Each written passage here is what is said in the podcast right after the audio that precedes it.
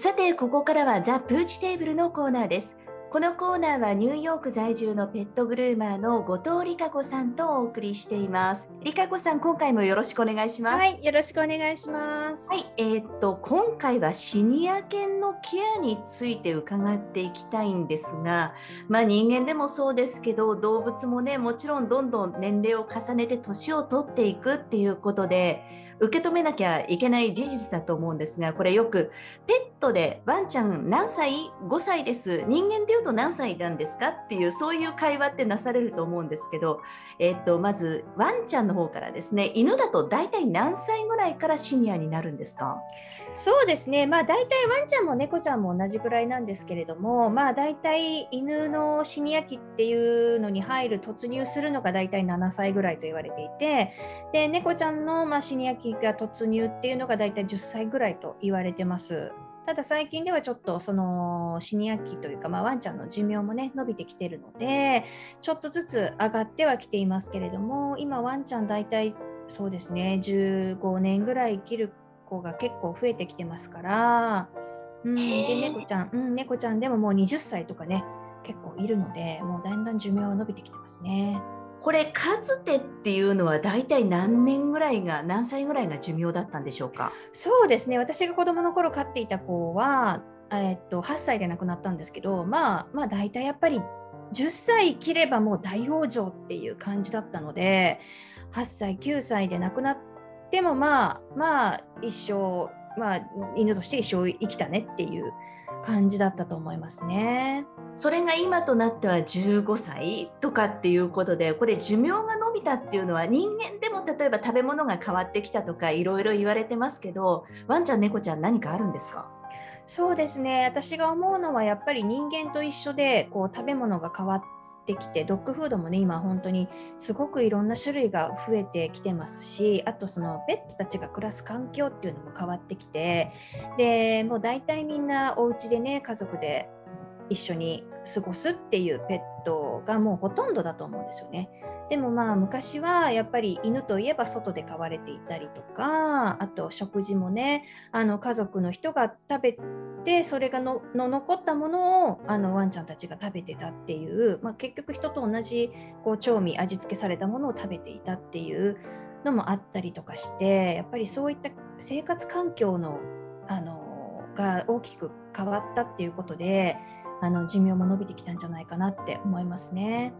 なるほどね、まあ、もちろん飼い主としては寿命が伸びてくれることイコール一緒にいられる時間が長くなるのでやっぱり嬉しいとは思うんですけれどもその一方でそのシニアになってからどんな変化が出てきたりしますか？ワンちゃんだと7歳ぐらいっておっしゃってましたっけ、そうですね、まあ、大体こうあなんかちょっとやっぱり年を取ってきたなって目に見えて感じるようになるのはやっぱりあの体重がまず減ってくる、あのたくさん食べる食欲は全然減らないのね。たくさん食べるんだけどどんどん痩せてくる、まあ、もちろんそれは人間もそうなんですけどその消化能力っていうものがだんだん落ちてくるのであの代謝が落ちてくるのであのそういった面で食べるんだけどどんどん痩せてくるとかあとはなんかもう無意味に吠えたりとかねあのこう空宙を宙を見ながらワンワン吠えたり、まあ、夜泣きがひどかったりとかあとはまあワンちゃんの場合こうくるくるくるくるこう回回り出すとか。っていうこともあったり、まあ、筋力がね衰えてくるのでもうあんまりこう立って動けなくなってもずっと一日ほとんど寝てるとかまあそういうことが主に挙げられますね。なるほどね。その食欲が、えー、っと食欲はあるんだけどどんどん痩せていくっていうところであこれはやっぱり年齢もあるのかなって多分飼い主さんも感じられると思うんですけどそういう時になんか飼い主さんとしては取らなきゃいけない対策とかっていうのはあるんですか？例えば食べ物の質を変えてみるとか。うんうんうん。そうですね、まあ、あの今、ドッグフード、キャットフードでもあの年齢ごとに分かれたりしてるんですよね。このパピー用、うん、子犬用、成犬用、あのシニア用っていう風に分かれたりしてるので、まあ、あのシニア用に変えてみるのも一つの手かなって思いますね。うんそしてそのワンワンワンワン夜中に吠え出すと今までなかったのにとかっていうちょっと飼い主さんとしては気持ちの変化も出てくるとは思うんですけどそういう時はもうそのワンワン吠えるようになっちゃったらまあ年取ってるんだなって言ってそのままにしてあげるのがいいもんなんですか？それとも例えば環境を変えてあげるとかっていうのは必要なんですかね？そうですね。まあでもまあそうやってよく吠えるっていうのはもちろんそうだと、まあ、おそらく、まあ、ほとんどの場合があの、まあ、老化でっていうことだと思うんですけどあの、まあ、例えばね本当に見た目こう食欲、まあ、食欲もあってもこうどんどん痩せてきたとかっていうのもああればあのまあ、年齢的にもそういうことはもちろん言えるかもしれないんだけど、まあ、あんまりこう飼い主さんだけのこう判断ではせずにあの、まあ、あの獣医さんとか連れて行ってあげて病院であの相談されてちょっと検査されるのもあの大切かなって思いますね。あそうかその老化だからって一概に判断をしないでなんかちょっと今までと変化があるなと思ったら獣医さんのところに連れていくっていうのも大事。そうですねだからそれであの大きな病気を見過ごしてしまうっていうこともあったりするので。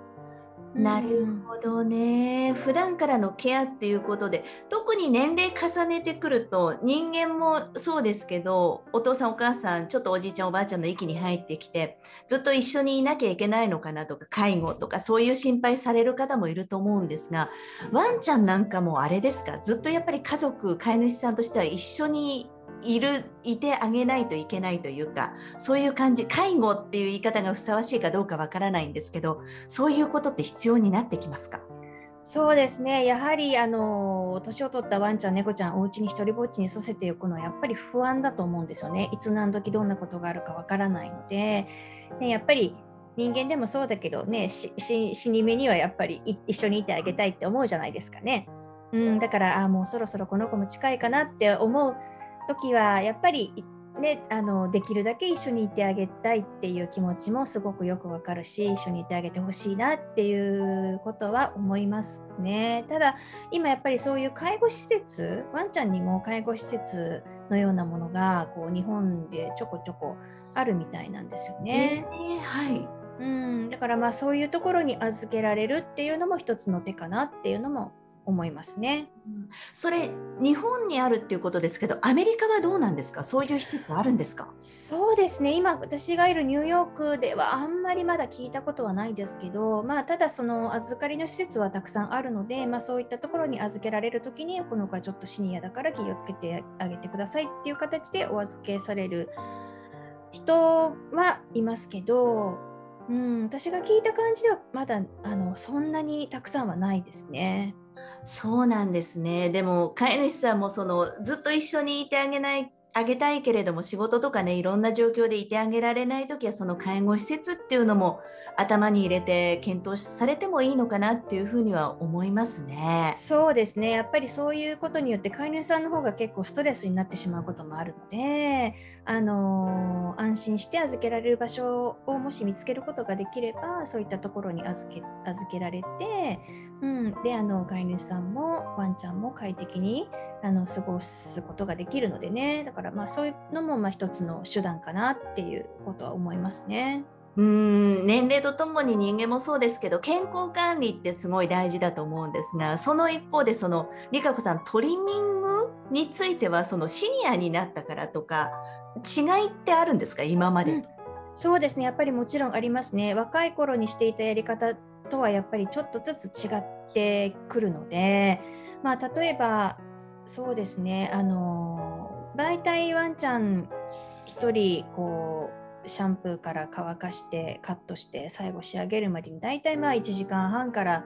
2時間ぐらいはかかるんですけれどもで、まあ、どん一生懸命頑張ってやって1時間ぐらいになるんですけどあのやっぱりシニア犬のワンちゃんになってくるとどうしてもこう筋力がね衰えてくるのでそれだけの長い時間こう踏ん張ってられないんですよね。で体力がどんどん落ちてきて疲れやすくなるのであんまりこう長い時間かけたくないのね。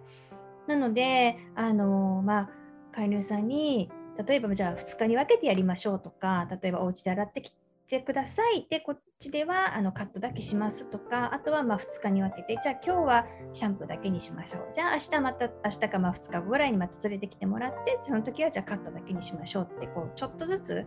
分割できるようにあのしていきたいなっていうのと、やっぱりね、シニア犬の場合はね、うん、少なくとも30分以内ではあの終わらせてあげたいので来て返すまでにね。なのであのそういうやり方でやってあげられたらいいなと、うん、私はいつも思ってますね。あとはまあお家に行ってあげたりとかうん、あとはもう飼い主さんの目の前で一緒にあのやってあげたりとか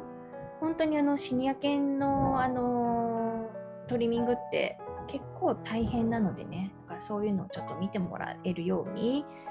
うん、したらいいかなっていうのも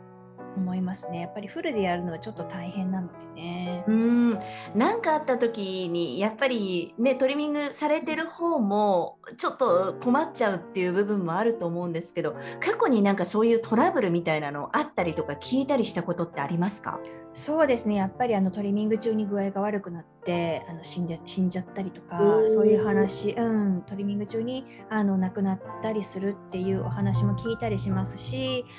で私も以前あの動物病院で仕事をしていた時も、まあ、病院だったのでねあの、まあ、なんとかできるようにはやってましたけどやっぱりねトリミング中にちょっと急変する子もまあいたりしましたしねその時はまあね獣医さんがすぐ横にいるのであのすぐ手当てはできるんですけれどもただそこがね1人あの獣医さんも誰もいない本当に1人でやってらっしゃる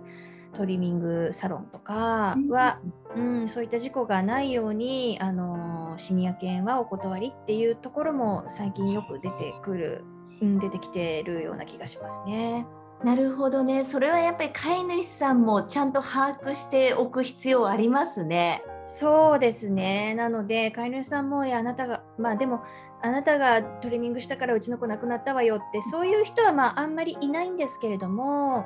ただやっぱりねそういう危険性はいつも隣隣り合わせにあるっていうことだけは理解しておいていただきたいなっていうのが私個人の意見としてはありますね。うん飼い主さんとして何か他に注意点みたいなのってありますか？こさっき打ち合わせ段階で麻酔の話がありました、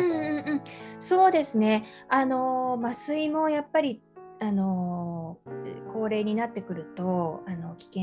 になってきてあの麻酔に耐えられる体力っていうのがなくなってくるんですよね。なのであの、ま飼い主さんによってはあのやっぱりワンちゃんも年を取るにつれこう歯石がたまってくるのでその歯石を取るために、まあ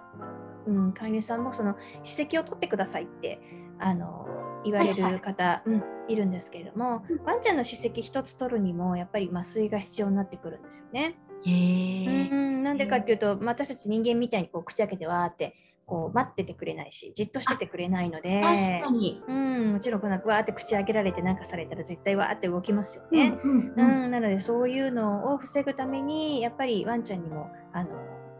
全身麻酔が必要なんですよね。で若いワンちゃんの場合は、まあ、ほとんど問題はないと思うんですけど、うん、そう年を取ってくるにつれてそういった麻酔に耐える力がなくなってくるのでその麻酔一つにしてもそのもちろん歯石取りだけじゃないんですけど他の手術とかもそうなんですけど麻酔をしなければいけないあの手術がある場合はちょっとやっぱり考えていただく。もちろん獣医さんからそういったお話はもちろんあると思うんですけどうん、そういったところをあのちょっとこう考えていかれるといいかなと思いますね。なるほどね。やっぱりワンちゃん動物飼うのって初めての方が多いと思うので、こういった話も知識として入れておくといいというか、入れておいた方がいい話ですよね、やっぱりね。うんそうですね。やっぱりワンちゃんもあの若い頃と若い頃とはやっぱり違ってきますので私たち人間もそうなんだけど、うん、なんかそういうのをちょっとずつ呼び取ってあげてあのケアしてあげたらいいかなって思いますね。うん。ワンちゃんのことちょっと主にね今日伺ってきたんですが例えば猫ちゃんに関するシニアに関する注意点とか心がけた方がいいこととか何かポイントみたいなのはありますか？そうですね。まあ大体猫ちゃんに関してはあのまあ猫ちゃんって若い頃から一人が好きなタイプが多い 多いので、まあ、そっとしておいてあげるっていうのが、うん、一番かなって思いますね。で本当に先ほども言ったみたいに何かいつもと違うなっていうことがあればもうすぐやあの獣医さんに相談してもらってであのいろいろアドバイスをもらって行っていただきたいなと思いますね。うんわかりました。他になんか全体を通して理香子さんからお伝えしたいことっていうのはありますか？そうですねあのやはり最終的にはもう自己判断ではなくていつもとなんか違うなちょっとでもなんか疑問に思うようなことがあればあの近くのねそういった獣医さんに見せてもらってで相談してもらってあのちゃんと原因を知ってもらうっていうのが一番大切かなと思います。はい、わかりました、え、今回はですね、シニア犬のケアについてね、いろいろ伺ってきましたけれども、これ各ゲストさんにですね、いろいろ一言いただいているんですが、私の番組ナチュラルが3月いっぱいで終了になることになりました。で、桜ラジオさんではちょっと番組完全に終了となるんですけれども、宮崎サンシャイン FM さん、ラジオ川越さんではちょっと新番組ということでね、引き続きりかこさんにはお伝え、えー、っと、お付き合いいただく形になるんですけど、桜ラジオさんのリスナーさんとは今月いっぱいということで、まあ、一応今日最終回という形になりますので、ちょっとご挨拶をいただきたいんですが、りかこさん、期間はどのぐらいでしたっけ？半年えっと、そうですね、去年夏ぐらいでしね、うん、多分ね。はい、いろんなご縁があって、本当に楽しくさせていただいて。そうですね本当にいろんなご縁って不思議なもんだなって私も思いましたけど私自身がこうペットは好きなんだけれども知識不足で美香子さんが教えてくださる一言一言に「えそうなんですか？ええそんなことがあるんですか?」っていうふうに受け答えをしていたのを覚えてますが理香子さん自身ラジオは初めてだったんですよね。そうなんです。初めてだったんですよ。うん。またそのテレビとは違う感じで声だけでいろいろ伝えなくてはいけないその難しいっていう方もいればそれが楽しいっていう方もいらっしゃるんですけど、りかこさんはどうでしたか？そうですね。私もともとあのお話しするのあんまり得意じゃないんですよね。えー、だから最初すごく心配してたんですけど、でもなんかこうやって小雪さんがこう上手にこう引き出してくださって、なんかすごく楽しかったなって思います。うん、ありがとうございます。本当でも上手じゃないっていうのは多分ね、それはご自身が勝手に思ってるだけだなと思う言いますよ。いえいえいえ。分かりやすくお話しいただいて、本当にペットのコーナー私もやったらどんな風になるのかなっていうのがあったので、すごく楽しくあの進行させていただきました。本当にりかこさんありがとうございます。いいえ、こちらこそありがとうございます。私の中ではもう常識な知識でもこうやってね、あの知らない方にこう響く響くようなことがあればすごく私も嬉しいので、はい。ありがとうございます。今後はあの宮崎サンシャイン FM さんとラジオカウイさんね、引き続きコーナーをちょっと違ったスタイルになるかもしれないんですが、担当いただく形で、桜ラジオさんの方がですね、リスナーの皆さんと今回でお別れになりますので、りかこさんすいません、最後に一言だけ、まあ、ニューヨーク在住者ということでね、アメリカの皆さんに、はい、メッセージをいただいてもいいでしょうか？はい。えーと、今まで本当に聞いていただいてありがとうございます。私もなかなかこうお話下手だったので申し訳なかったんですけれども、まあ、私はまだニューヨークにずっといるつもりですので、あの何かあればお役に立てたらなと思っておりますので、これからもどうぞよろしくお願いします。はい、ありがとうございます。りかこさん、あのインスタグラムやってらっしゃいますので、よかったら皆さん公開になってますよね、あのインスタね。はい、大丈夫です。ね、はい、はい、インスタのアカウント名など教えていただいてもいいでしょうか？はい、えー、っと、アットマークの NYC グルーミング、NYC GROOM です。はい、はい、そちらからお願いします。わかりました。SNS 関係にはリンク貼らせていただいていますので、よかったらそちらもご覧ください。ということで今回はですねシニア犬のケアについてお話しいただきました。以上ニューヨーク在住のペットグルーマー後藤理香子さん担当のザ・プーチテーブルのコーナーでした。理香子さんありがとうございました。どうもありがとうございました。